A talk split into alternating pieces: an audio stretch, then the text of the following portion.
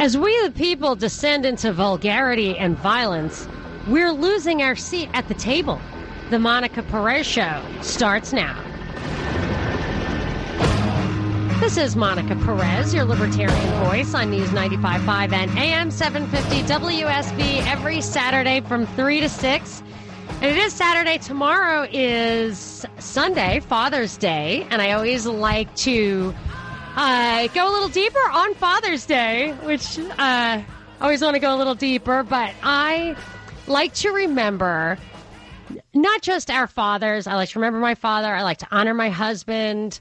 But I like to recognize that there are people in our lives and in our history who are really fathers to us. So there are priests in my family. I like to remember the priests. I like to remember bachelor uncles. And I like uh, the. I like to remember the guys in our history, the young, young soldiers who I always think specifically about Normandy, who died on the beaches of Normandy. And I think about them because, uh, you know, they didn't have a chance to be fathers, but, and I am always an advocate for, or a, a harsh critic of any kind of unjust war. I always scrutinize wars closely. But these young men who go out and fight in their idealistic way, they do do it for our future as, you know, a father would do. And and oftentimes they don't live to have their own progeny, which is a real tragedy because you have these the strongest, the healthiest, the bravest, the best who die without issue. And and if you look at the extreme, like in China, the Great Leap Forward, 100 million people died. Many of them were those who would not kowtow to communism and actually had a profound effect on the society. So losing the best of us has a real effect, but also just as individuals, there's nobody there with that picture on the mantle that says, that was dad, that was grandpa, let's remember his sacrifice. So I try to remember those guys um, and I know that's a sobering thought, perhaps better for Memorial Day. I remember them also on Memorial Day, but I like to remember them on Father's Day. And, uh, and to counteract perhaps the sobering element, I do want you to have a good time. And I have a, uh, on holidays, I try to post a, a, a, craft cocktail. I love to make craft cocktails. So I picked a craft cocktail for Father's Day. I kind of improve upon them. It's a saladito. It's a mezcal based, smoky, spicy, kind of masculine drink. You can toast those uh, boys who are our uh, our national fathers and our own fathers. That's something you can find on my website, propagandareportdaily.com. So that hope you have a great weekend. For the week, though, we've got some, of course, always this heightened emotional uh, you know, negativity in the news, of course, it's never going to be positive. I'll have to figure that out someday too. It's always the negative stuff that gets our attention. But this week, the the sensational news was the shooting at the congressional baseball practice, and I that it was weird because I had just I had already started the day before a post that I wanted to write of a trend that I had noticed. Not your. It, it, I had noticed this trend a long time ago this vulgarity. I actually flagged it when I heard Vicente Fox use vulgarity against Trump in a live broadcast, or I heard the reports of it. And that was some months after the Megyn Kelly thing where uh, Trump said she was bleeding out her whatever, which he had also said about Chris Wallace in that same interview, but nobody picked up on it. They just emphasized this really uh, you know, vulgar interpretation of it, which I thought was kind of groundbreaking in the mainstream media, as was the Vicente Fox thing. I flagged it at the time, and then shortly thereafter, CNN quoted without bleeping it out a couple of profanities. The Wall Street Journal published similarly a quote with a gratuitous profanity in it without comment. And, and I just, I noticed that this was a, a major shift in how the media was incorporating and the politicians and stuff were were accessing profanity. And I flagged it, tweeted about it. Then it was only months after that, uh, maybe even a year after that, that Tom Perez, the DNC chair, came out and used profanity. Senator Gillibrand, this you know, uh, upstanding woman, should be a, a, a, uh, a respectable figure, was addressing a an audience and used profanity towards Trump and then commented, uh, oh, I'm told you're a young crowd, so that's okay. There were so many things wrong with that, and that she doesn't understand that it's that's the reason it's not okay, and that she should not, you know, who was she talking to ahead of time that she has like planned this out? So it all, all smacked of planning. And, uh, but I also thought it was going to escalate. I saw that Gianforte, a Congress, congressional race where he pushed or supposedly pushed a journalist. And then I uh, noticed that there was an episode in Texas where legislators uh, shoved each other or something like that. And I thought, oh my gosh, everything clicked into place for me. It reminded me of a scene I had seen out of the Ukraine parla- parliament where the guys actually went to blows, I actually had a brawl in parliament. And I remember thinking, wow, they really take their politics seriously, only to snap out of it and say, actually, that's not taking your politics seriously. That by allowing this descent into, you know, what I call animalizing us, this animal uh, element, they're actually neutering our ability to participate. And I saw it as an extension or a, like a major kind of once a century escalation of what I saw from 100 years ago. This, this, um, John Dewey was a kind of a philosopher and, and um, educational thinker.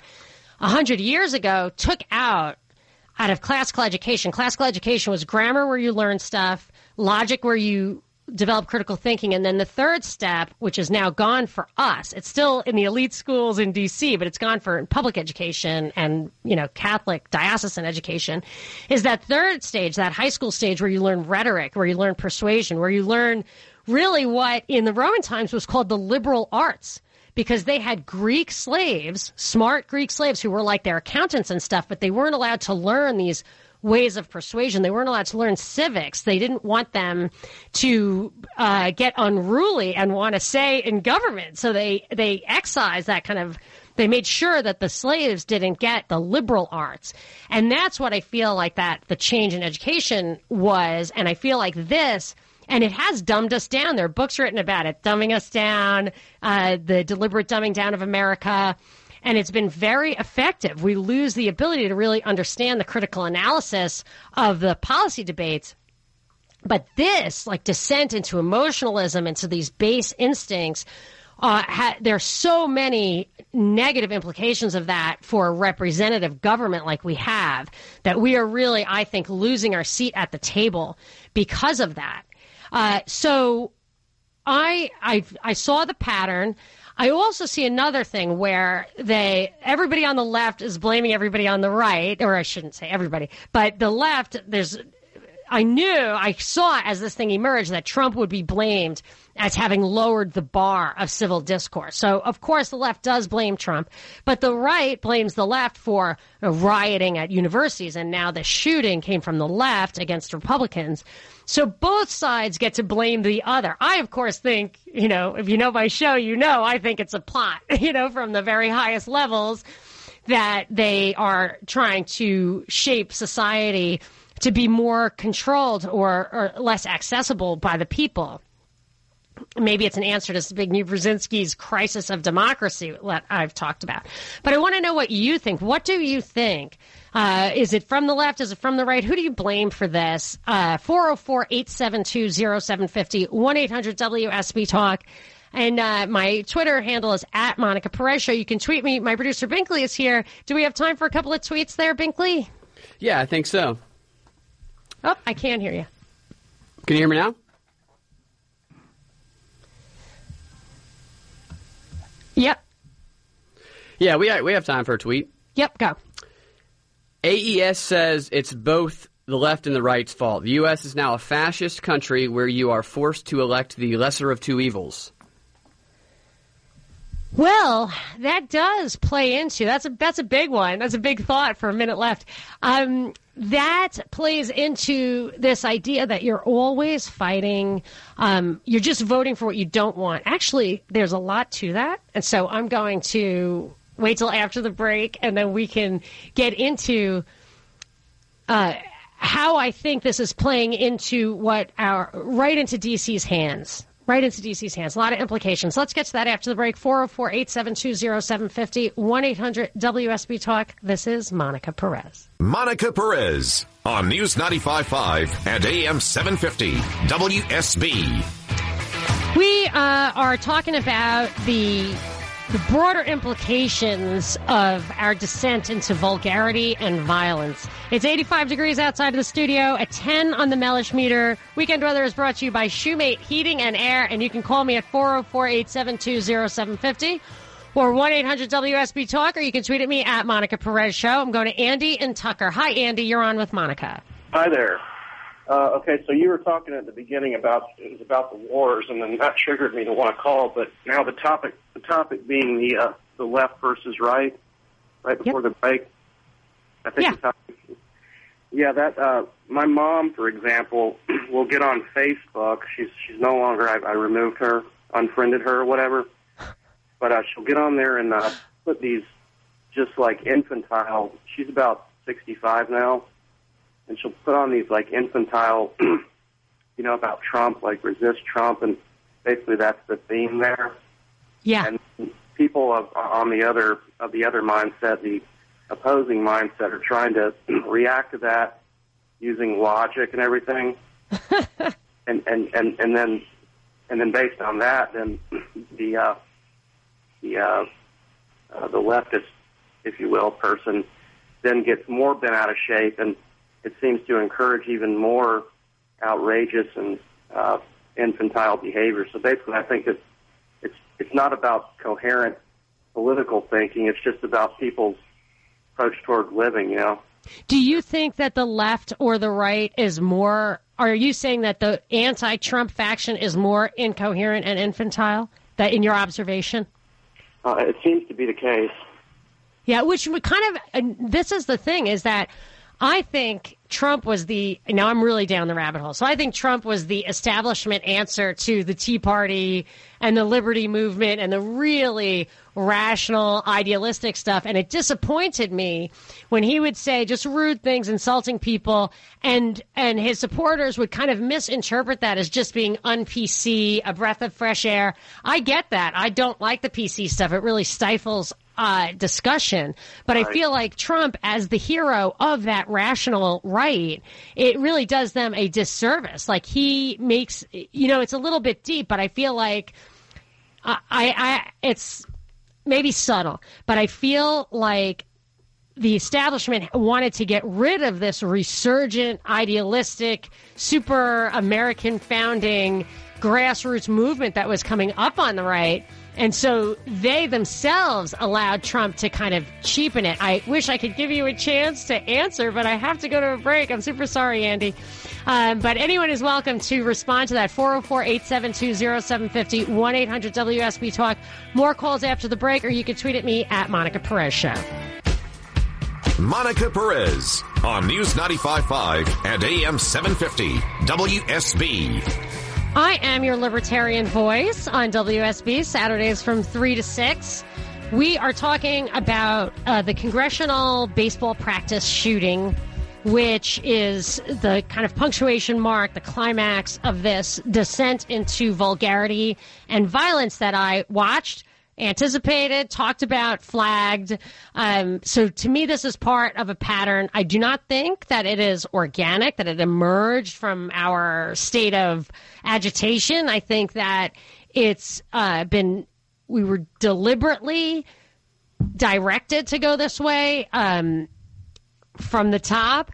But I, I feel like one thing I said maybe a year ago maybe it was in January that one of the one of my what to watch out for for 2017, I think it was 2017, was for attacks on the First Amendment. And the First Amendment, there's a lot in the First Amendment, including free speech. So I look at uh, when they talk about, well, we can't, we have to control extremism. They started with radical Islam, but they're going to go to radical politics too. And you're going to see a lot of censorship in social media. If they can't get you that way, I think that like the Bill Cosby, um, they put Bill Cosby on trial, regardless of the crimes he committed, because Michael Jackson committed, you know, supposedly committed crimes too. But Bill Cosby used his position of power and exercise his free speech to, to say things that were against the narrative. And there are many other examples of that where your free speech, uh, you know, exercising your free speech, they can't put you in jail for that, but they can find other things. But this congressional shooting, and I also, I, I feel like that one of the things in the First Amendment that that will be used to attack or curtail is our right to petition and assemble the government. And not only is our emotionalism that we're being agitated towards neutralizing our ability to be effective in the political arena, I think the actual mechanisms this stuff will be used as an excuse to to legally close down or you know to use policy to close down some of these mechanisms. So i worry about that uh, I, I know there's a lot of blame going back and forth. I worry a little bit about that too, like why um, maybe it's just they're trying to blame the other side, keep making it a left right, you know, us versus us instead of us versus them theme. That worries me. Uh, I am curious to know what you think is behind this, what the implications are. It's uh, it's a really important event. Not you know, I usually I dismiss a lot of stuff as false flags, but regardless of the origin of this event, I think it has really serious implications for our uh, ability to have representative government. 404 872 0750 1 800 WSB Talk. You can tweet at me at Monica Perez Show. Binkley, my producer's here. I, I know you read a tweet earlier that I kind of didn't have time to answer because we came up against a break. Would you mind rereading that tweet? Yeah. AES tweeted that both sides are responsible. The U.S. is now a fascist country where you are forced to elect the lesser of two evils. Okay, so uh, I do I do feel like we are this this awful nexus of a combination of fascism and socialism. I won't get into the ideology, but this idea of being concerned about like what you hate or the lesser of two evils. I think that's what it's gone down to. It's only it, it it's all comes from hate. And there was a, a an article I read from The Hill where Roger Williams, a representative from Texas who sprained his ankle during this shooting event, said, uh, it, "What we're saying is, if you're for it, I'm against it. That doesn't work. Uh, uh, not all the people here, but just around the country say if President Trump is for it, then I'm against it. If President Obama is for it, I'm against it. Uh, I mean, let's take a look at the situation. That's the way we live our lives. And that is true. And I invented a, an expression called uh, the perverse law of democracy in that you get the opposite kind of of what you what you want that if your guy you get so emotional about it that if your guy wants something tells you to like it you'll do it just out of hatred for the other side and that's the way that you get kind of the opposite of what you wanted. So Obama dropped 20,000 bombs on Syria because he silenced the anti-war left. And I feel like we're going to get a trillion dollar infrastructure program that we don't need or want and increase the debt by a trillion dollars because uh, the Republican Trump is advocating for that. Whereas a, if a Democrat did it, it would be dead in the water. And uh, and that's how I feel like this emotionalism, this extreme partisanship, isn't really ideological partisanship. It's personality partisanship. And and we are you know that's just another way we're losing our grip on this being a representative government. That's a lot. So hopefully as we discuss this stuff going through the show, we can tease out the nuances, and you're going to help me with that. Here's my number 404 872 0750 or 1 800 WSB Talk, and also uh, Twitter at Monica Perez Show. I'm going to Joan in Atlanta. Joan, you are on with Monica. Hi, Monica. I'm just going to try and make this short because I don't have time to really elaborate. But I do uh, believe, I mean, I do agree with you. Um, I just think it, it's a part of uh, the the rule and, and where it's going. Because if you study all the countries, societies that gave in to socialism, totalitarian rule, they always undermine any of the citizens who have patriotism, religion, political views, you know, and they pit you against each other. And it's the people who lose all objectivity. And they often will, will, will party against party, this group against that group and it's the dumbing down that helps make them uh, more effective in this area with many of our citizens. This is just what I think. and it's the propaganda that people look into because it, we have so much uh, access to information. There's no reason why the average American shouldn't know about the history of socialism and all of that, and the manipulation that leads to what we see is is them to hate our society, to hate each other, so that again they can create order out of chaos. And that's why you see the destruction of civility with the vulgarity, and uh, it, it, it's just playing it out, playing itself out before us. Joan, that was awesome. Uh, I know you don't have a lot of time, so I'm going to. Uh, you did not make it simpler for us, but you did make it more um, nuanced. You br- bring out some of the deeper thoughts there, and I appreciate that. Thank you. I, I was one of the things that you're talking about. Binkley and I do a podcast on propagandareportdaily.com, and we were talking about this this week on our podcast about how the emotionalism keeps us from being able to employ critical thinking. So the emotionalism does that, what I talked about in the first half hour of the show today. Uh, this deliberate dumbing down, the actual keeping us from understanding how to reason, from recognizing logical fallacies. And something I think you might be touching on a little bit, Joan, is uh, that that another thing, not just being in a heightened sense of emotionalism, the propaganda, the tone, but this idea of crowds and power, which which in the beginning of your call you were touching on like this me- methods of fascism and socialism similarly i'm sure but you saw it a lot with like it's highlighted with hitler that his ability to manipulate a crowd that and and that crowds actually keep you from being able to reason. So Binkley sent me a book uh, by Gustave Le Bon called the Power. What is it called, Binkley? Power of Crowd Power Psychology. crowds, yeah. Yeah. So, and it talks about how you cannot, like, there, this was from 100 years ago, and there's studies done since then, and there are other books like this, where you simply, you, you, it's how you get people to kill each other in mobs, you know, to beat up somebody. Stuff that you would never do on your own. That even just stepping back from the situation, you can't believe you did it. You get caught up in a mob, and uh, you are are influenced by. I don't even know if you want to call it group think because there's not much thinking, but. Uh, Herd mentality. Herd mentality, exactly. Thank you. That's and that's a very powerful.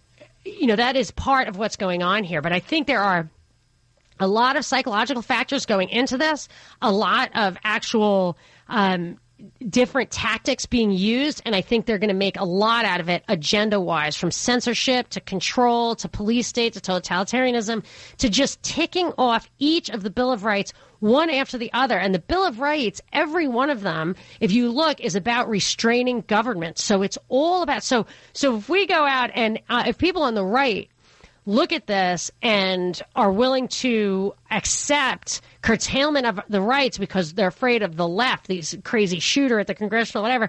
It's the right that really suffers the most because the left, the nature of it, embraces and respects big government. They trust it. The right does not. So the Bill of Rights, in restraint of government, is really an individualistic, American, traditional, conservative idea. The people on the right are the ones who need those rights the most. Uh, Maybe so I'm going to get some pushback on that. That's okay. But don't fall for it when when it comes at the right from the left. I think that's a trap for the right. So we are way. I don't. I don't know if this is an onion peeled or a rabbit hole. I don't know. But I'm going to try to get out of it for a second and talk to Dave and Tucker. Hi, Dave. You are on with Monica.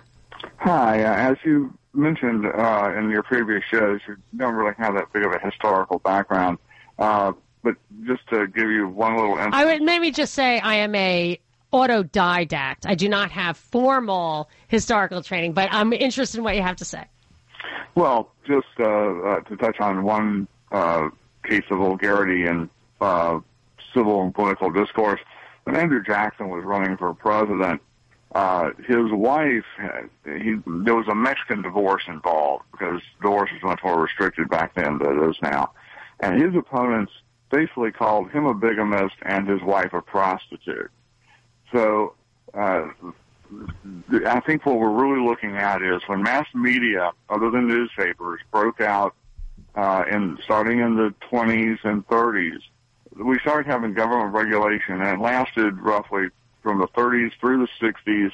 The Hays Commission, in particular, uh, controlling uh, American film production, um, and we also had regulations for radio and television standards and whatnot. And I think that's what we're looking back at is those days as the more civil discourse, and we're actually reverting to what traditionally it is, is which is a rather vulgar, lowest common denominator exchange of emotionalism, um, because what we had was um, kind of an artificial civility that was enforced, and and uh, between the Democrats and the Republicans, depending on who it was, took off those regulations, and now the extremists, due to mass media, the loudest and most uh, absurd people are getting the most attention. They, That's very interesting. And I'll say, when you look back at our founding tradition, when we do Liberty on the Rocks and we talk about how these guys would pound the table in the tavern and fight for their rights, that was part of this, you know, heated political discourse. And I do believe, I don't, I don't know, I understand the idea of, of censorship and morality laws and that kind of thing. I don't know what kind of impact that had on political discourse. I would think it would allow for political discourse to stay more focused on content, but I feel like the new censorship laws that are coming down won't be about morality and profanity and stuff. They're going to be about content, which is why they call extremist ideas, radical ideas, terrorism. These are all, they're all ideological. And you'll hear that over and over again. It's the ideas. It's the ideas that are the problems. It's the ideology. That's super scary when they're focusing on the ideas because it's the ideas that we need to not censor. Uh, Got to take a break. Be back. Um, if you're on hold, I will get to your calls 404 872 0750 1 800 WSB Talk. You can tweet at me at Monica Perez Show. Monica Perez on News 95.5 and AM 750 WSB. 88 is the high today, 71 the low overnight. We're talking about uh, our descent into vulgarity and violence. I'm going to Alan and Marietta. Alan, you are on with Monica. Hi there. Hi. I think this all all comes down to people not learning how to behave or taught to behave when they were kids. It's it's just nothing more than adults having a tantrum tantrum. And, you know, if you'd taken care of this at a young age, you really wouldn't have this. I had a nephew come over one time with his mom, and he threw a tantrum tantrum because he wanted dessert before dinner. And he finally said, well, just give him a piece. I said, I got a better idea. I took dessert, threw it in the trash can while he stood there, and I said, if you keep acting badly, you won't even eat tonight. It was amazing the change it made in him. He no longer threw tantrum tantrums at my house. You know what I noticed, I observed is uh, uh, correlated with that, I found that when you when both parents work a lot and don't have a lot of this whole idea of like quality co- time versus quantity time they go hunker down to have this quality time with their kids and what they end up doing actually in my observation is spoiling them sometimes. And then you have you know no pushback no uh, tough love. And i always I always say to my kids when you grow up you might hate me but you're not going to hate you. And that's where i think the that that discipline it's a sacrifice you have to make to discipline your kids that way and demand behavior but it's you have to do it i think there's something to that alan thank you i've got some great calls coming up please hang on uh James think, thinks this congressional thing might have been a false flag. Let's see. 800 WSB Talk. You can tweet at me at Monica Perez Show. This is your last chance. After this, there is no turning back. You take the blue pill the story ends. You wake up in your bed and believe whatever you want to. You take the red pill. You stay in Wonderland. And I show you how deep the rabbit hole goes. This is Monica Perez, your libertarian voice on News 95.5 and AM 750 WSB every Saturday from 3 to 6. So and that is what we are on today. Tomorrow is Sunday. It's Father's Day. And I think I have never given my husband his props for uh, on Father's Day, maybe it's a legacy of my dad who would never get my mother anything for Mother's Day, a woman who bore him nine children, based on the theory that she wasn't his mother. I was like, you know, my dad was one tough customer. But uh, my husband, I you know, he was definitely when we got married. My family, who have a lot of uh, opinions, didn't know what to make of him. He's kind of hard to read. So when our first child was born, it was really the most, uh, you know, the heart, really the hardest moment of my life up to that point, because he was my son was born unexpectedly with Down syndrome. So mm, for me, I had like almost no thoughts. I was just descended into a black hole immediately. But my husband was sitting behind me, and I, I, I did have one thought squeak through. Like this guy could have picked any. You know, I'm sure he had many options of who he wanted to marry. Everybody does, you know, maybe, but he married me, and this is what I delivered. I was super bummed, and I, I was afraid to look at him. I looked at him, and he was a little choked up, and I. I said, you know, I don't know how I even choked out words. I said, you know, what are you thinking? And he said, I couldn't believe it. He said he worked for the Texas Rangers at the time. He said, I was at the baseball game recently and I saw on the Jumbotron a dad with his son, and his son had Down syndrome. And I thought, that's the kind of dad I want to be. And now I have the chance. I couldn't believe it. You know, for him to say that, you know, I was really at the bottom, uh, the depths of my soul. And he's absolutely lived up to that since then. He is absolutely, he loves it. He never was sad about it or anything. And I couldn't, I didn't even have any, couldn't get dressed for three days. Like I was devastated. And this guy has always viewed it as an opportunity to be a great dad. And I have to say, having a child with Down syndrome, you think it's all bad, but it has been really absolutely a positive experience for us. So there's my, uh, you know, uh, sometimes you just don't see the real uh, examples close to home of uh, truly fine fatherhood. So happy Father's Day to all of you. I'm sure you all know somebody who is a fine example of fatherhood. So have a good good weekend. Now we go back to the crazy craziness that, that we are experiencing in our country, in our body politic right now. The big news of the week was the congressional baseball practice. Uh, where a shooter managed to get off 60 or 100 shots. 20 Republican congressmen were there. Uh, you know, makes me scratch my head. Got some great calls. I'm going to take your calls 404 872 0750 1 800 WSB Talk. You can tweet at me at Monica Perez Show. Uh, we had a call before, though, from David, who pointed out that we have had some very base political discourse in our history, and that it really was marked by a pause during the censorship years. Uh, during when Hollywood was censored and uh, that kind of thing, and that maybe we're just returning to that. But Binkley, Binkley, my producer, and I were talking during the break, and you had a different view. What's your what was your kind of response to that thought? Well, that kind of vulgarity was political smearing, and that does happen to you know a certain uh, extremes. But you're talking about what David's example, in case people Yeah. missed it. David's example was was it Andrew Johnson? Was he saying that one of the Jackson. Oh, Andrew Jackson, really? Uh, that there was they talked about having um, the wife had had a Mexican divorce, and they that they I guess considered it invalid. So he was a bigamist, and she was a prostitute. Yeah. and that was the kind of base.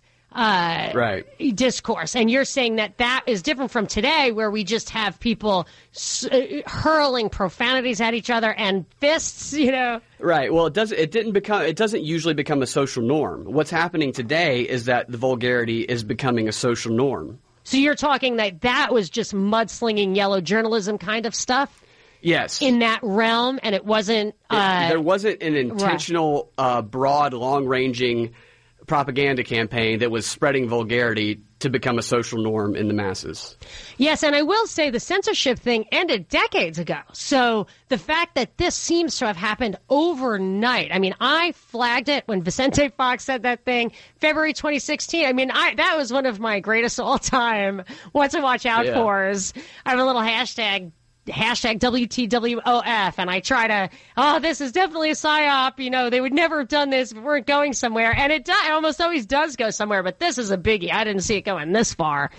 But yeah, I consider this to be absolutely uh, if in many cases manufactured, otherwise provoked. But I want to know what you think. 404 872 0750 1 800 WSB Talk. I am going to James in Atlanta. Hi, James. You're on with Monica. How you doing, Monica? Good. How you doing? I'm doing all right. Uh, this thing, this thing has a false flag written all over it. I mean, you you expect me to believe that some senior citizen came from Illinois all the way from southern Illinois all the way to Washington, D.C. area, northern Virginia.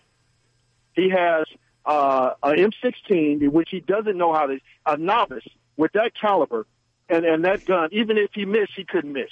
You know what I mean? So yeah. Uh, this thing, this thing doesn't make sense. It's, it's too clean. Yeah, Um, and he went yeah, up to a couple of Democrats the day before, saying, "Oh, we're we're the Republicans." you know, that was weird to me. I don't know if you heard that. Like he actually approached other congressmen, and I've been to Washington. I've protested. I've tried to get my uh, my two cents into congressmen. They're hard to find. Right. Yeah, that, that's what I'm saying. There, how was he? How was he able to find out where they were playing baseball at?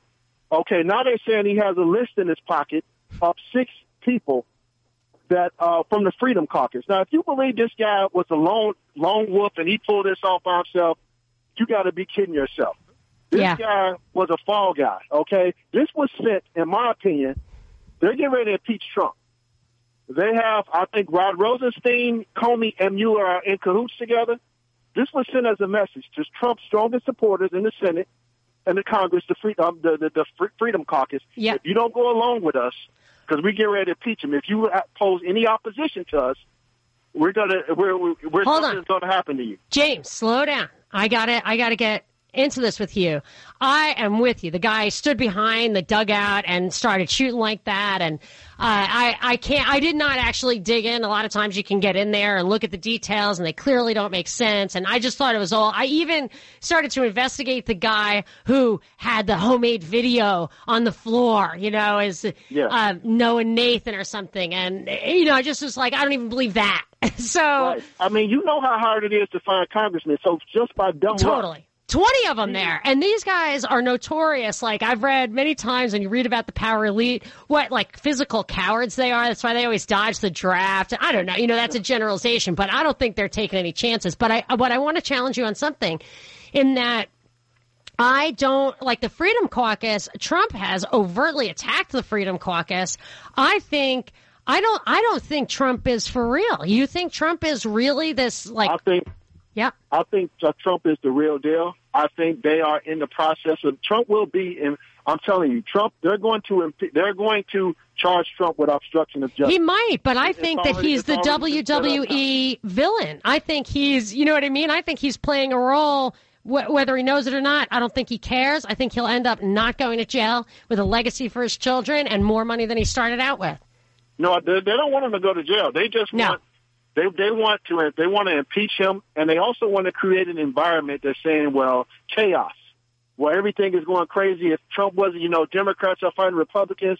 He's creating it. They they want to put it in the public that he's creating chaos, and I believe they tried to. That was a message because if they really wanted to take somebody out, they would have used somebody more more more professional. You know, I, I believe that was a guy that they just got. They set up the story about he's some Dem- Bernie Sanders supporter, Yeah. and they set up the whole narrative of that. They got this guy that didn't know his way around to, to use a weapon, and and you know, and I don't know what they had on him and told him he had to do it, but I think that was more to send a message to the Republicans: if you don't go along with us in this, because we get ready to impeach Trump, if you don't go along with us, then then something's going to happen. To. Well, I do. I do agree with you that this is a fishy story. Uh, the guy's uh, likely a patsy. I agree with that.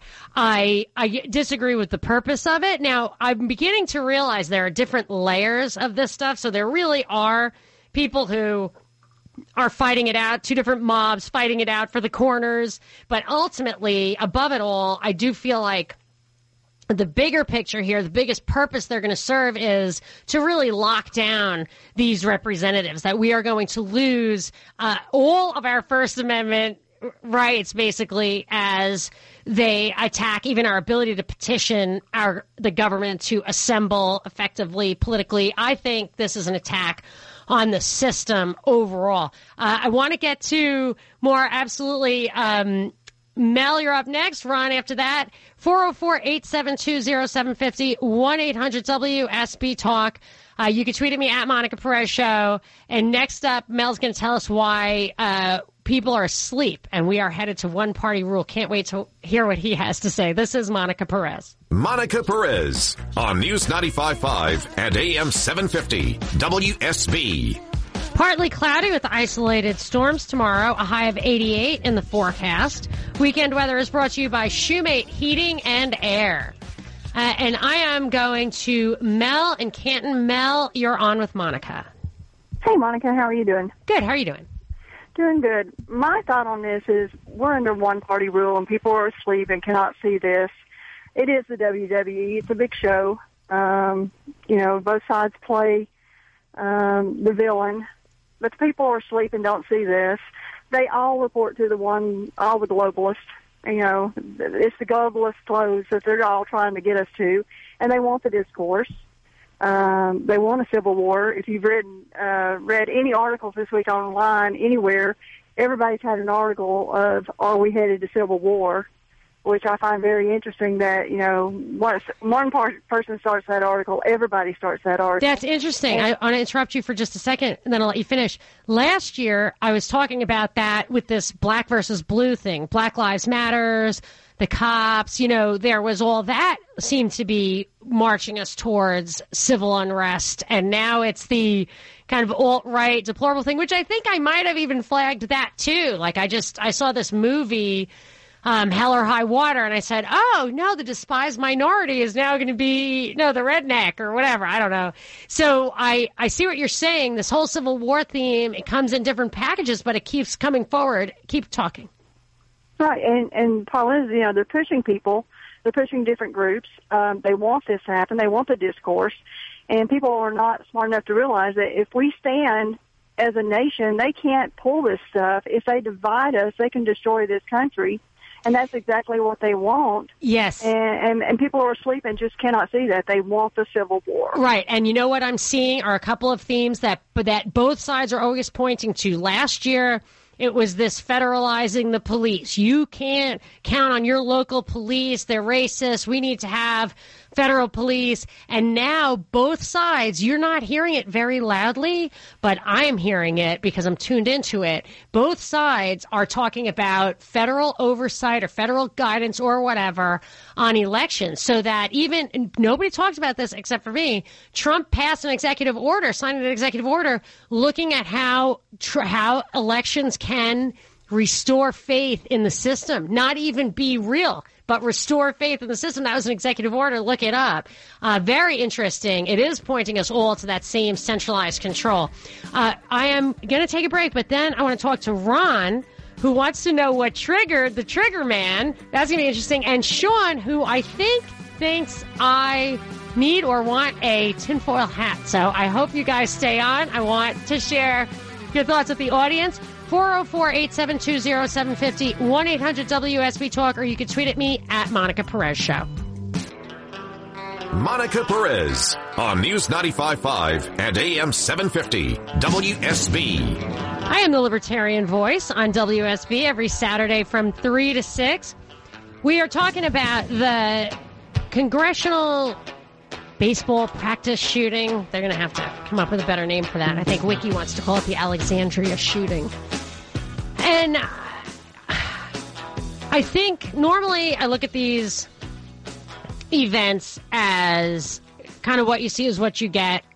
That they, not so much that it's just exactly what they tell you the official narrative is, but more like launched, I would say, by Trump's uh, inaugural speech of his campaign in 2015, where he said that some of the immigrants are rapists and some of them are nice people.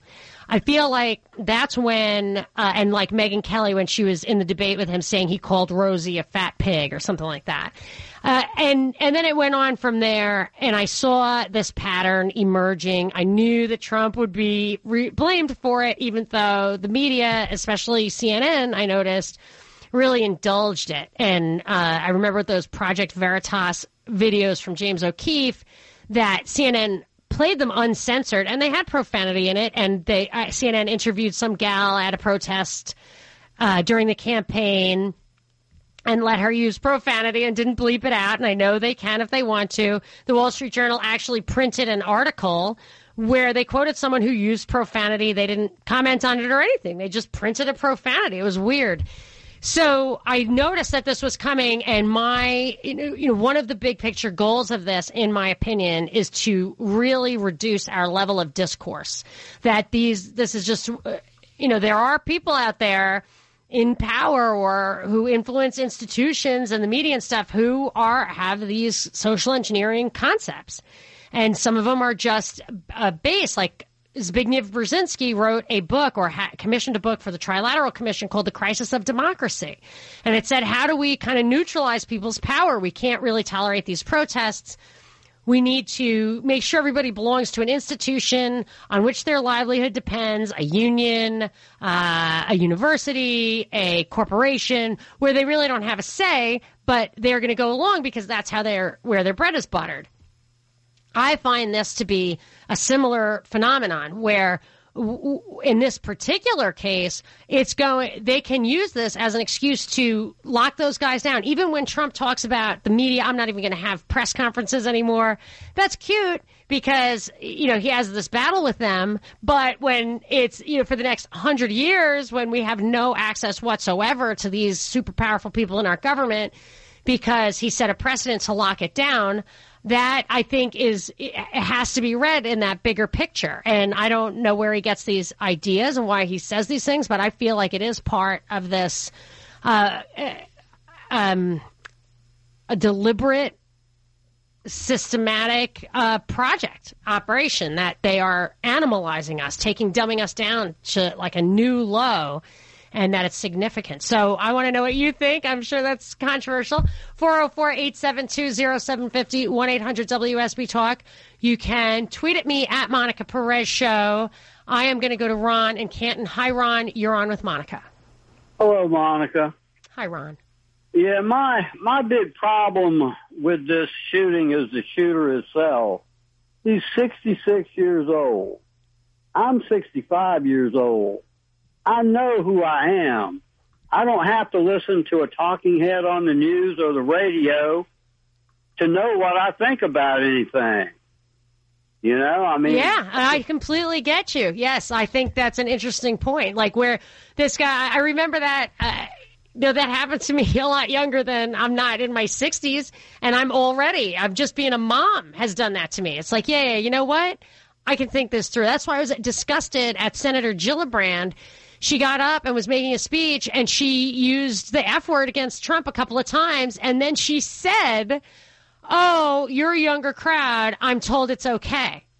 And I'm like, really? You oh. need somebody to tell you what you can and can't say, and you think it's okay? Like somebody tells you what to say, that it's a younger crowd, that it's okay for you to then be this example, this profane, undignified uh, model for them? No. And it just, it seems completely out of place. And yeah, I think a mature adult is not a snowflake triggered by whatever.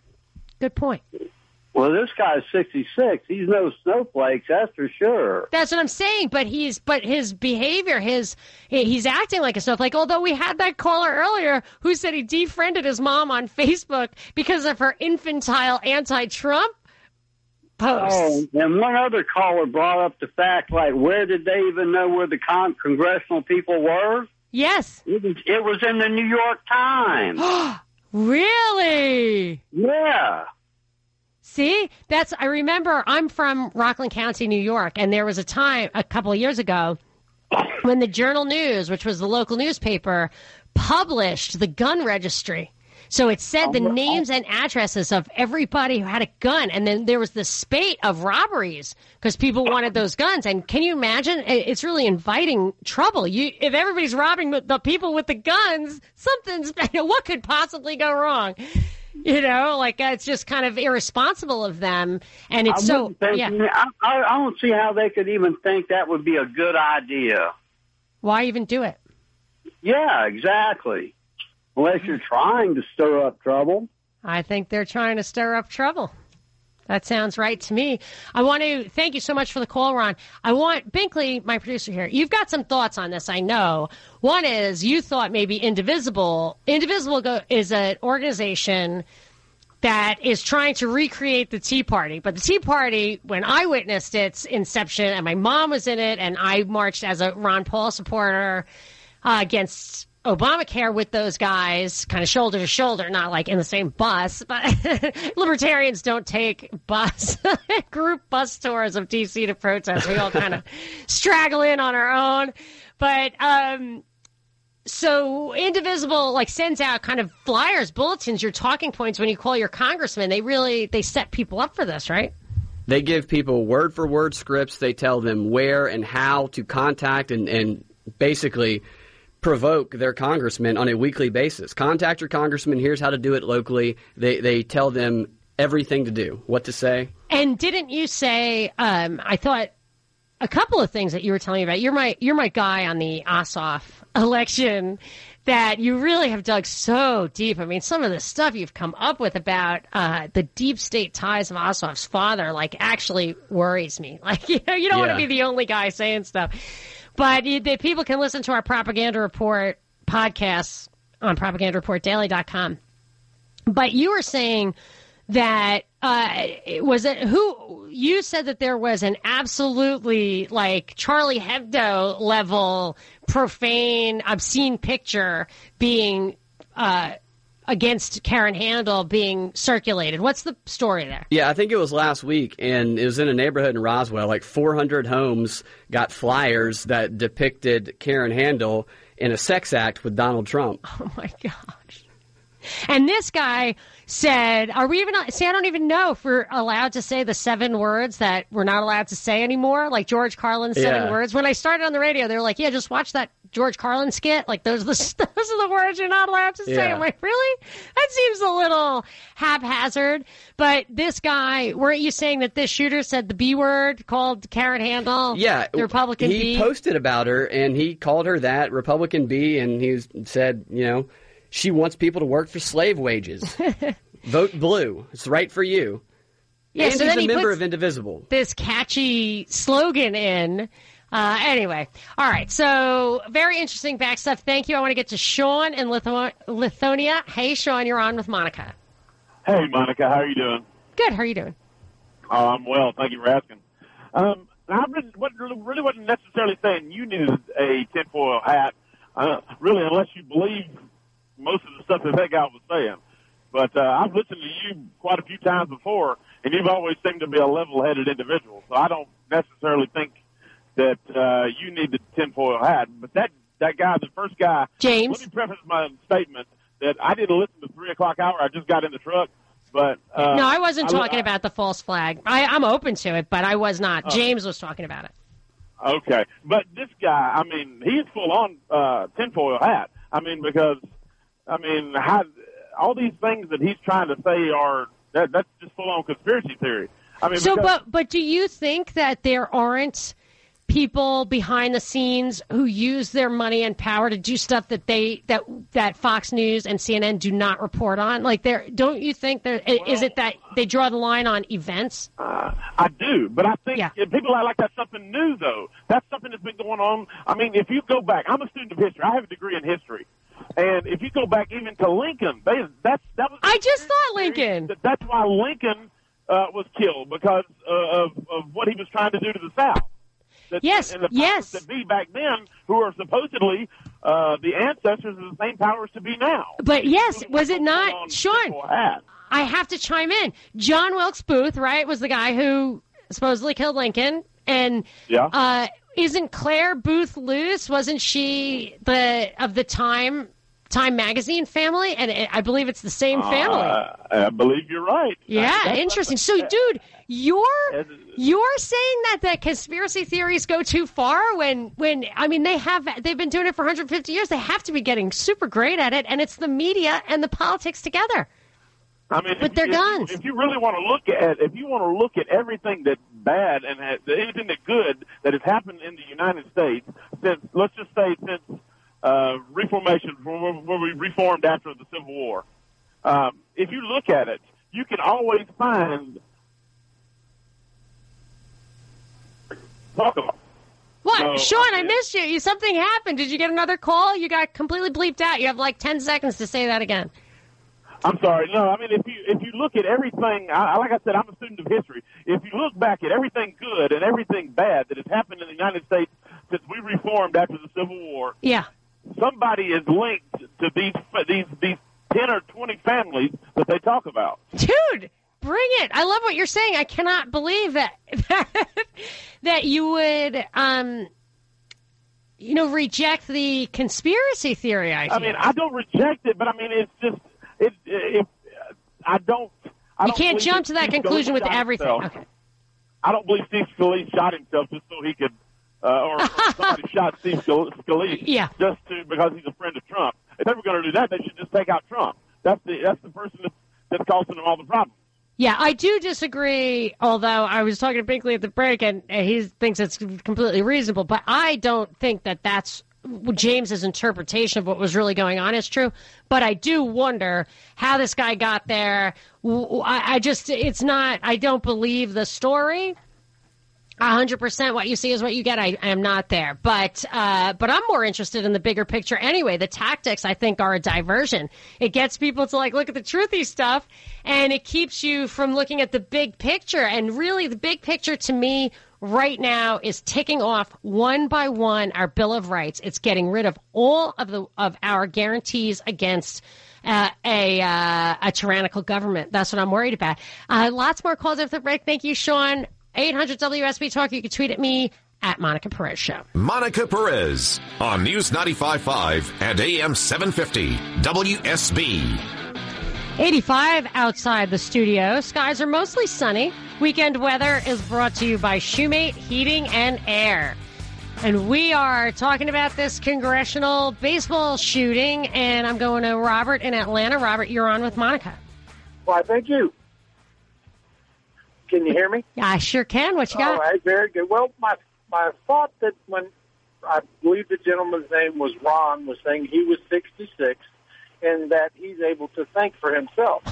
I, I'm 65, and there are so many people our age that are, they have blinders on, and they're they're unable to think for themselves. So his when he made the comment that all of us that are this age can think for ourselves, he needs to look at his neighbors because they're they, these people are just they're not able to do anything without somebody guiding them, and that's the, I, he, it stirred me up when he when he was saying Yeah, all it's of this- us that at this point are Yeah, able that's to think.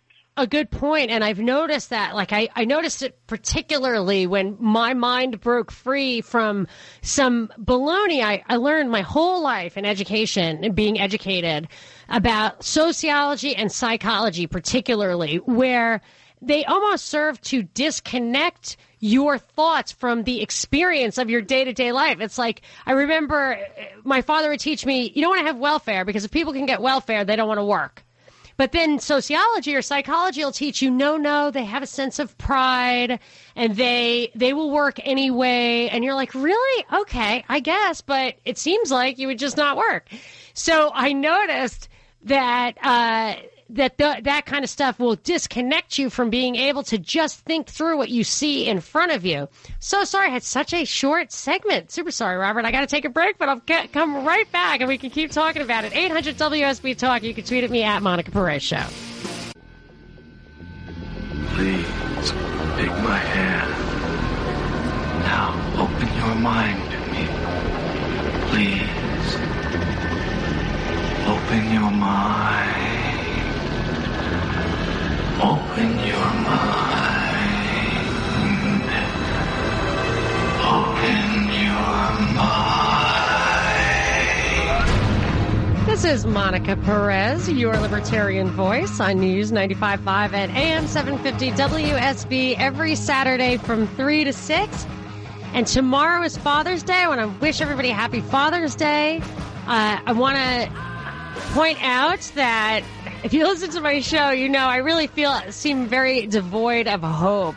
But my my hopelessness is almost always like profoundly cultural. It's not even about the government. It's about just uh, forgetting what the nobility of man is, forgetting who we are as like what separates us from the animals. That's why what happened in the news this week makes me so upset because I feel like they are animalizing us. But there is one thing or two things that really will bring tears to my eyes for the hope it gives me. And one is Little League or NYO the, baseball, and the other is Boy Scouts, a really good troop where the kids go camping. They really have to understand how to do stuff. In baseball, it's consequences. You play well, you win. You don't, you don't. And in both of those cases, they are they are examples for me. They kind of force my husband to participate. And I see the other dads. I see dads and boys on the field. I see dads and boys you know, hiking in their gear. And I ju- it just reminds me of how, you know, I, I'm such a talker. I never stop talking. And I'm such a female. Like, there's just, that's just what I am. And there's something about that quiet, demonstration, that quiet example of what it means to be yeah, I'm going to say what it means to be a man, but really, you know, women are noble too. What it is to be, uh, you know what what it is to have to develop that nobility, to rise above, to work for goals that may be a little bit distant, and also to be there for your son. So I just love that. I love, and it may, it reminds me of how important dads are, and I love it to see sometimes dads going out of their way for boys who have maybe a single mom. I just that kind of stuff really like I just fall apart, you know. I just so you know I, I know there are a lot of guys like that. I see it in Atlanta a lot where people will step out for those other boys. So happy Father's Day to all of you. Catch a, a little league game, maybe restore your hope, your faith in humanity. Uh, but if you read the news, it's sometimes hard to maintain that faith, that hope. But I think we are here to be hopeful. I think that's what, you know, maybe we won't win the battle on earth, but we're here to walk the journey and fight the fight. So that's what we're doing. And I'm talking about this. So, this idea of being animalized, first, it started maybe 100 years ago with the dumbing us down, with the uh, messing with the classical education so that it eliminated the ability to think, to understand history, to understand civics, to understand persuasion, exposition, writing, speaking, debate, all that stuff is basically uh, deliberately excised from modern education. And now I feel like phase two of the process of getting us totally incapable of involving ourselves, of really participating in this democratic republic that we have that requires vigilance. It requires, that's why foreign affairs, like we should not be involved in foreign wars. That's the stuff of empire, even monarchy, but it's not democracy. We can't, uh, democratic republic, representative government, we really can't wade into those affairs because we don't understand them and we don't need to. We have oceans, we have liberties. We don't need to involve, you know, to authorize our government to take the taxes and the weapons and change the course of other nations. We don't need to do that stuff. Uh, but we do need to pay attention to our government. And I always focus on defending the Bill of Rights, but it's really there to utilize to utilize freedom of speech to make sure you have privacy in your papers so that you can uh, mount political resistance. And I feel like we are living in an age right now, right here, that is systematically our, you know, the behind the scenes actors, the powers that be, are systematically ticking off right by right in the Bill of Rights, and the First uh, Amendment is really in the crosshairs. And I and I think that we need to um, be very careful by falling for these excuses, left wing nut jobs, right wing nut jobs, radical Islamists, for flagging them as pre criminals that need their rights taken away, that need to be censored, need to be blocked, need to uh, not have access to. Uh, political discourse, which has now been completely funneled and directed through social media at the expense of other outlets. We no longer have those. We, we don't react. We are so dependent on social media. I'm afraid if they take it away or censor it, it can really direct the political discourse. I worry about that stuff. 404 872 0750 1 800 WSB Talk. Uh, you can tweet at me at Monica Perez Show. I've been seeing a lot of people saying it came from the left, it came from the right. Whose fault is it? Is it Trump's fault? Is it uh, Michael Moore's fault? Whatever. Who is inciting these people? Is it is it what I think? Uh, uh, uh, the powers that be engineering us socially so that we're our political powers neutralized. What do you think? 800 WSB Talk. I'm going to Sharon in Roswell. Hi, Sharon. You're on with Monica. Hey, Monica. Well, I hate to change the subject matter. But That's okay. bit, Go for it. What you uh, got? I never hear anyone discussing this, but I have a theory regarding Bill Clinton and Loretta Lynch on the tarmac, that infamous meeting. Yes. I, I think it goes a lot deeper. I think it was all planned. I was never understood. I had no good theory of that, so I'm really interested in what you have to say. Well, I think it was for the eyes of the American public. Uh, they knew that. Well, I, I think Obama, Lynch, Clinton, whoever had the most to lose from this being thoroughly investigated, the Hillary Clinton situation. I think they had to stop it in its tracks, and they knew the media would pick up on this and report it to all of us, and we would go hysterical, which we did because we hate for anyone to interfere in the the true American uh, investigations. But I think uh, the powers that be had to um, let people let it sink in, and uh, you notice that uh, Loretta felt like she was compelled then to recuse herself. Well, she didn't recuse herself. No, it, what you're saying is interesting because I noticed that when Comey came out, he said after that meeting she looked tainted, so I went over her head and went right to the people. So he did her a huge favor by taking it Oh. out of her hands. If you could call it a favor, I think he was controlled also. If she had recused herself, uh, the acting AG for that situation uh, could have called. She couldn't take a chance on that AG being uh, are able to call a, a grand jury, and they mo- they possibly could have. yeah, And that's so interesting. I noticed that because she gave the appearance of complete cooperation, Yeah. And then she throws it to Comey, and I think they told Comey what to say to shut it all down. I definitely think Comey is acting.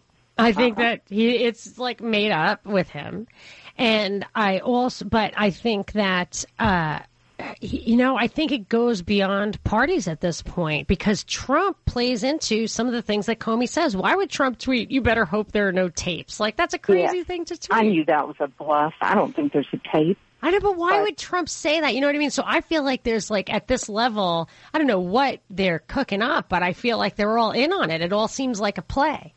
Uh, I think some of the Republicans are definitely in on it because they don't want Trump to survive. They want him out of there. Uh, I almost wonder. I, almost wonder. I, often wonder wonder. if they want to get rid of Pence too. So that then uh, Ryan, who's all into the Democratic way of thinking, could be uh, president. So I don't know. Yikes! Wow, I haven't heard of that yet, Sharon. Wow, that's a that's a big one. That's very interesting. That's how the chain of command works, right? So the Mhm. Speaker of the House is ne- next after the VP. Wow, Yeah. they'd So have to take Pence and Trump out Yeah. at the same time. Yeah. Take them off. Oops, sorry, sorry, sorry. Say it again. I keep hearing little bits and pieces about they're going after Pence now too. So Yes. And he hired his own lawyer, but what you're saying actually makes that whether that's where it's headed or a diversion, what they want us to start thinking about, I don't know. I think we're just in control. Uh, they're in control of our the way we think, or especially the under forty year olds. Because I have a son I can't even talk to uh, about. Are you going to defriend him on Facebook? No. We've made an agreement not to talk about anything political. For all the good things I've been saying about my husband on this show, he did defriend me on Facebook. I think I, I just, I, he, says I make him think too hard. He's like, I work all day. I don't want to think. Stop. I'm like, okay, that's fine. Fair enough. I get that. But yes, I do. I, I that's an interesting one, Sharon. I'm going to have to mull that one over. Maybe I'll do that over the break. And then when I get back, I'm going to go to Mac. He, uh, he thinks, I think he thinks there's some deep state action at work here. Let's let him flesh that out for us. 404 872 0750 1 800 WSB Talk. You can tweet at me at Monica Perez Show. Monica Perez on News 95.5 and AM 750 WSB. We have 88. Tomorrow's high 88 also. Weekend weather is brought to you by Shoemate Heating and Air, and I have a weekend prize pack for you. Four passes to the advanced screening of Spider Man Homecoming on June 28th at Regal Atlantic Station in theaters July 7th. And a family four pack of Gwinnett Braves anytime tickets, good for any home game at Cool Coolray Field. First to call 404 741 0750 gets those tickets. And let's let's get to a call. I'm going to Mac and Jefferson. Hi, Mac. You're on with Monica. Hi, Monica. How are you? Good. How you doing? You're a New Yorker, just like me. Yeah, um, I'm a damn Yankee now. Yes, I know. I was totally like Yankees. Those are people from Boston. Well, yeah, we won't get into that, but okay, you know, good. What do you got? I don't have. I, I hate to say it, but you know the clock rules on radio. So what do you got? Um, I think that all the liberals, no matter how hard you hit them with a hammer, you can't fix stupid. But this goes back. Obama said in 2008 he was going to fundamentally change Yep. the way the United States is. Yep. And Yep. we have too many in D.C. that are still on that agenda. Yes, he said. I thought he said fundamentally transform this country, and I honestly believe that's what's happening. I actually believe that the Trump phenomenon is part of it, in that it will result in a backlash that that absolutely ends. Smothers that brush fire that the Tea Party and Liberty Movement started. Our right will no longer be an American right, but a European right. Um, and that, you know, when they flip the six, it's going to be such a, if they flip the six, that would be part of the domino effect they're going for. I believe that we are actually undergoing a fundamental transformation, and it scares me. Yeah, with, without a doubt. The next thing you're going to hear is the terrorists are coming. Surrender your guns. We'll protect you. And the terrorists are going to be domestic, like, uh, you know, extreme. There was one memo in Missouri a while back that said uh, uh, how to find. This was to the sheriffs in St. Louis, I think, how to find domestic terrorists, and one of them was Ron Paul bumper stickers, anti-abortion bumper stickers. So we're already been being teed up that. Uh, you know, Barry Goldwater said ex- extremism and defense of liberty is not a vice. So uh, you really are supposed to be. Anyway, there, there, the Ossoff election is coming up, and Binkley has been peeling the onion on what uh, I think he might characterize as the Ossoff deception. So he's going to give us his last installment of that after the break. But we're still going to take calls 404 872 0750 800 WSB Talk. You can tweet at me at Monica Perez Show. Monica Perez on News 95.5 and AM 750 WSB. I am your libertarian voice on WSB, Saturdays from 3 to 6. So we're winding it down, and this is our last show before the June 20th election, uh, the 6th district. I mean, if you hear my voice, you've heard of this election. It's so significant nationally because I think it's going to be signaled if Ossoff wins as the first domino to fall in in the reaction to Trump, but I think it's very significant in we were talking before the break about the Obama's fundamental transformation of this country. I think the South was the place they they had to target the most. That's what they want. You know, this idea of states' rights still lingers, if if anywhere here. So Ossoff is is this, you know, great blue hope, and Binkley, my producer, has just been digging in the way I dig into big stuff. He loves the local stuff and to really dig in. And, and we have done some podcasts on it on our website, propagandareportdaily.com. So there's tons and tons of stuff that Binkley's found that he thinks uncovers a kind of deep state backstory to Jon Ossoff. And I guess, so what, Binkley, your basic premise has been that he comes off as this guy who is wants to portray himself as the anti-Trump, like a real classic liberal, where Fresh he's gonna, leadership, Yes. independent, going to Washington. but that uh, yeah he says independent but he's obviously democrat but but the thing that one thing that you know is kind of your classic liberal idea is government is used for cronyism we need to tax people and redistribute and close loopholes and uh, all that kind of stuff so that this well-meaning benevolent government can set nature right you know offset the horrible disparities of nature by moving the money around you know to where it really should be so that's the idea. And uh, do you feel like he's kind of represents himself that way? I think that's how he represents himself. Yes. But you think that's a fraud. yes, Is that correct? I, I don't think he- that uh, he's being honest with All right. members of the sixth district. So you've told me a lot of different things, and this you gave me a little, uh, I think, a new tidbit on this. Where okay, so a lot of it traces back to his father. He's a young guy; he's like thirty, Jon Yeah. Ossoff. So uh, his his successes are likely seem to be related to his parents' influence. Mm-hmm.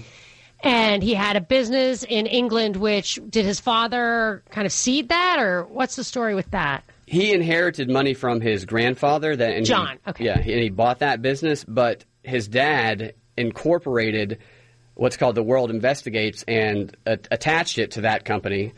And his dad is the registered agent of that company, so he, he is able. A registered agent can you know legally act in the name of the company. Okay, so those guys are really um, partners in in some ways in business, and so when you say things about his father's deep state connections, people ridicule you or challenge you because that is not supposed to be an implication on Jon. Right, and he never mentions his dad ever. Right. But it is because they are kind of in bed together. And then the tidbit that you told me about, I did find interesting about the father's uh, primary business.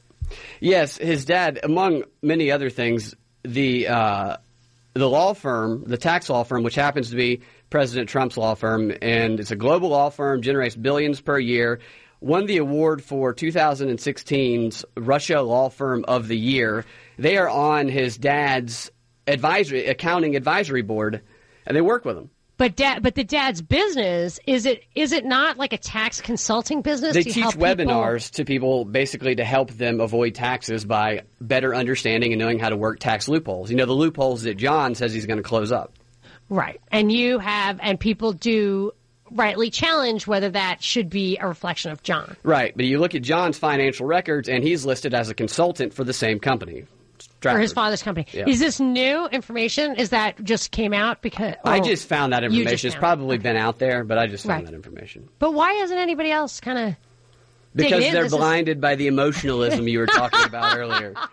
Oh, thank you for bringing that around to what is the actual topic of this show.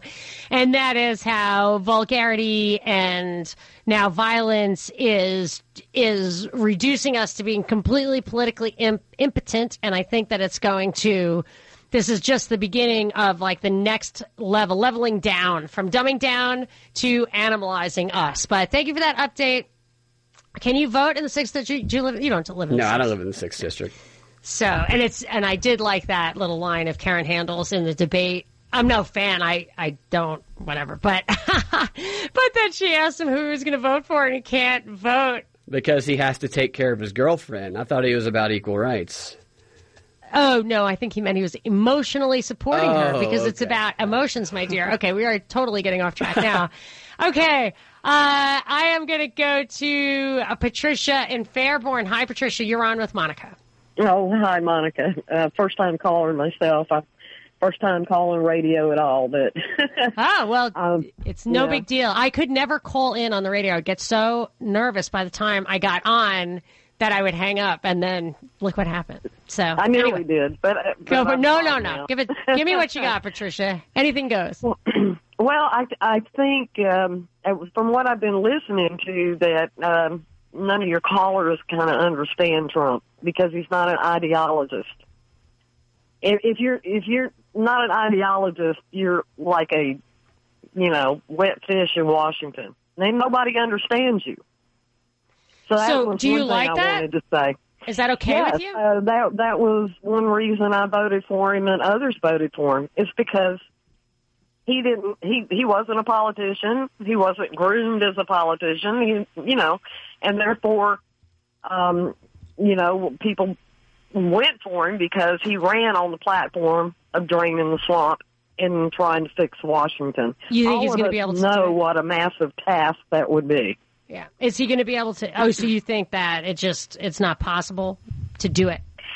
Um, I think a lot of us uh, are a little bit aghast about um, the Republicans and how they are responding. We already knew how the other side would respond, um, and Yeah. in that regard, um, yes, uh, it, which is why Pence now has gone and gotten an attorney. Uh, what I don't understand and uh, some others don't understand is why Trump hasn't just um, put an end to this investigation instead of letting this special prosecutor come in. Well, because when that yeah. special prosecutor came in, he he wants to get everybody's records. He wants to check into Yeah. everyone.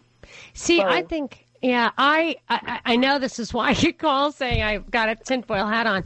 I actually, I think that this that we are really living political theater, and that they're that I almost feel like the whole special prosecutor, all of this stuff, this completely, it's like a circus sideshow, is is well, it's part a reality show. probably right. And the thing of it is, is that just uh, Trump said what he did about having that tape to Comey to put Comey on notice that he better watch what he said during his testimony. So send him an email. And, uh, most people don't pick up on that. He should have texted it, and I tweeted it. You know what I mean? You got to Mm, know. no, because he knows his tweets go right to the source. And true Yeah. enough, even Comey said in his testimony he wo- woke up in the middle of the night worried about that tape. I know, but see, that's where that's where I stopped believing it. Like that's where it all really seems like drama. It really seems like acting to me, and I just I gotta I I, just that's when I start I I just have to snap out of it and say, you know what, they're all in on it. The fact that we think. They're not is just us being fooled. It's like the Truman Show. I actually showed my kids the Truman Show recently, and they were like, "Oh, now I get it, Mom. Now I get it."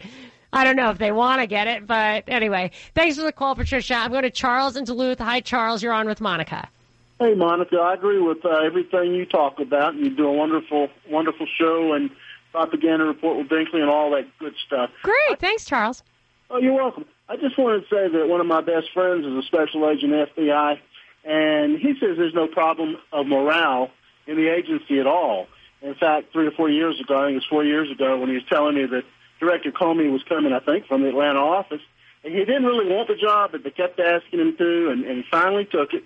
And my friend was uh, saying that uh, everybody thought he was going to be the, the, the best director ever. And uh, right now, it appears that both the right and the left are just hammering him. And I fear for his safety.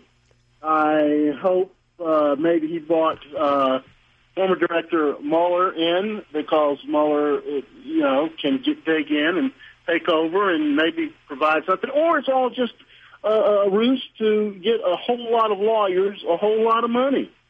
From That could be. I always think that's what the gay marriage thing is about. That it was really a lobbying effort by the divorce attorneys.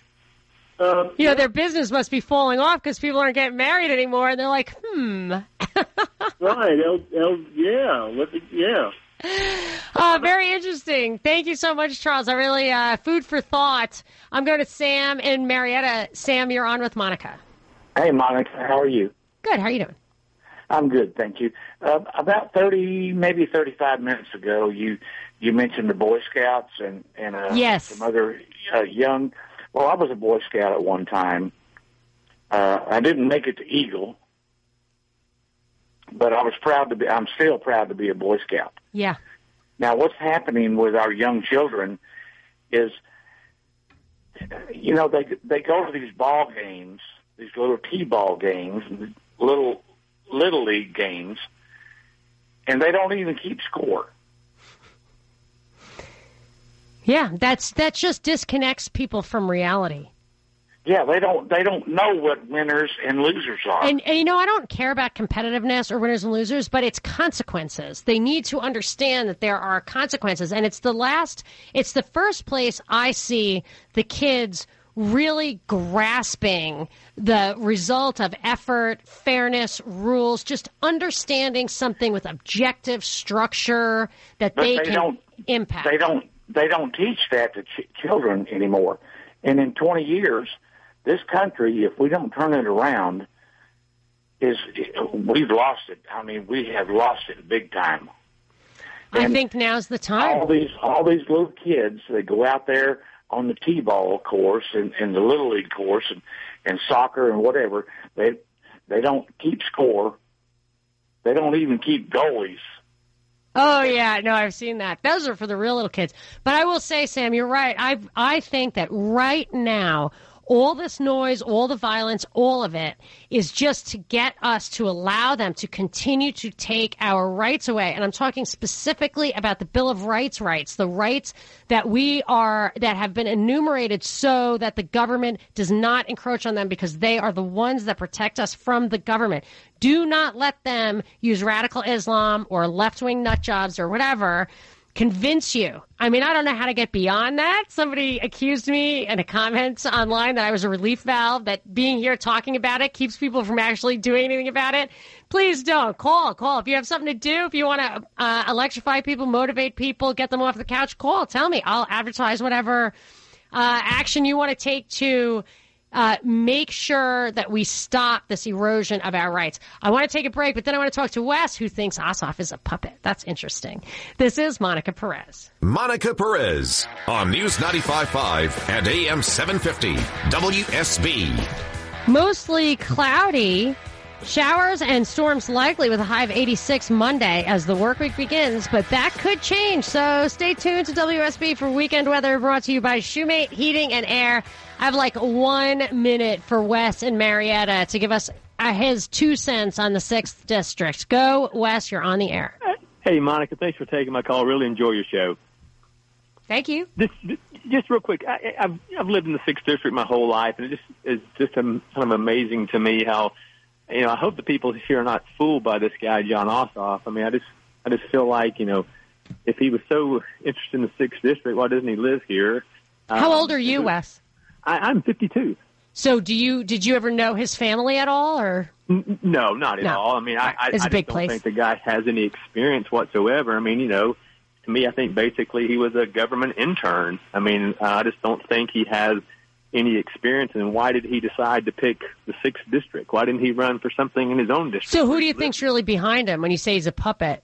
I think it's it's well, it's the Liberals, the Democratic Party. I think it's been to me, it's pretty obvious. It's the, you know, his funding's been coming from what uh, mainly other states. I think it's the, uh, you know, the Pelosi's and folks of like that that are probably behind the the guy and uh, going to do their agenda with him. And you know, I'm not necessarily saying Karen Handel's the best, but I think she gives the, you know, gives us the conservative edge in that in that area. So that's that's kind of my thought on the guy. I just think it's.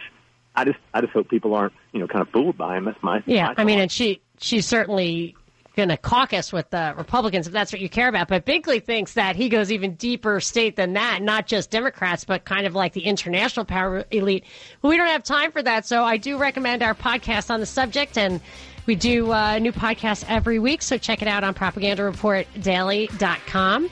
I will be back uh, with the Monica Perez Show on WSB next Saturday from 3 to 6. And in the meanwhile, you can we continue this conversation on Facebook and also lots of activity on Twitter at Monica Perez Show.